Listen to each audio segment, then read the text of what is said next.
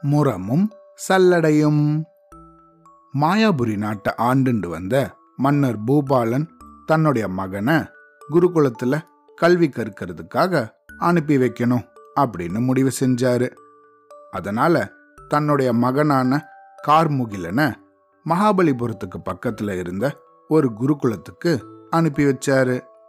அவருடைய மகனும் குருகுலத்துல சேர்ந்ததுக்கு அப்புறம் மன்னரோட மகன் அப்படிங்கிற எந்த ஒரு அகந்தையும் இல்லாம எல்லா சீடர்களோடையும் ஒத்துமையா பழகிண்டு வந்தான்.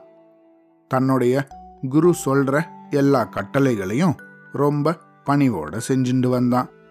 இப்படியே இந்த குருகுலத்துல சில ஆண்டுகளாக கல்வி பயின்று வந்தான். பதினோரு வருஷங்கள் இதே போல அவன் பாடம் படிச்சான். அதுக்கப்புறமா ஒரு நாள் அவனுடைய கல்வி முடிஞ்சு தன்னோட அரண்மனைக்கு போக வேண்டிய நேரம் வந்தது. அந்த சமயம் அவனை கூட்டிட்டு போறதுக்காக மன்னரும் அங்க வந்திருந்தாரு. இப்படி மன்னருடைய மகன் கார்முகிலன் குருகுலத்திலிருந்து தன்னுடைய குரு கிட்ட இருந்து விடை பெற்றுண்டு தன்னோட நாட்டுக்கு போறதுக்கு முன்னாடி அவர்கிட்ட ஆசீர்வாதம் வாங்க போனான் அந்த சமயம் அவனை ஆசிர்வதிக்கும் போது அந்த குரு கார்முகிலனை பார்த்து நீ இனிமேல் முரம் மாதிரி இரு. சல்லடை மாதிரி இருக்காதே அப்படின்னு அறிவுரை சொன்னாரு.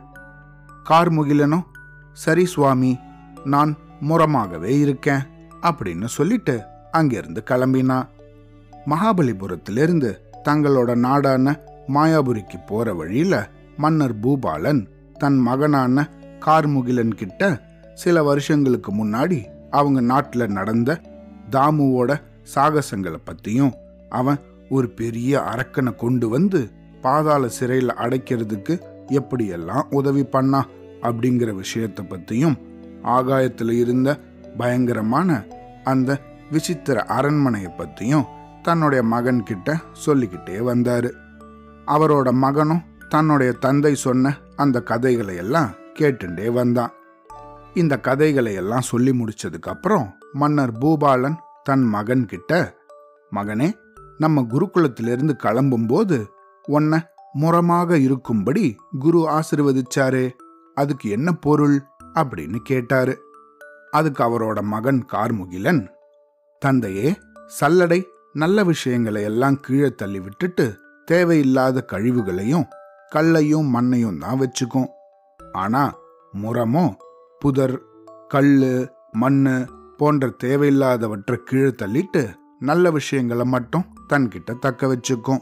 இதுதான் குரு எனக்கு சொன்ன அறிவுரை அப்படிங்கிறத தெளிவா எடுத்து சொன்னான் இதோட பொருளை தன் தந்தைக்கு விளக்கினது மட்டும் இல்லாம குரு சொன்ன அறிவுரைப்படியே கார்முகிலன் தன் வாழ்நாள் முழுக்க கடைபிடிச்சான். இந்த கதையிலிருந்து நம்ம என்ன தெரிஞ்சுக்கணும்? எப்பையும் நம்ம எல்லார்கிட்டையும் சரிசமமா பழகணும். சின்ன வயசுலேருந்து நம்ம கத்துண்டு வர எல்லா நல்ல விஷயங்களையும் நம்ம மனசுல எப்பவும் தக்க வச்சுக்கணும். சரியா? அவ்வளோதான்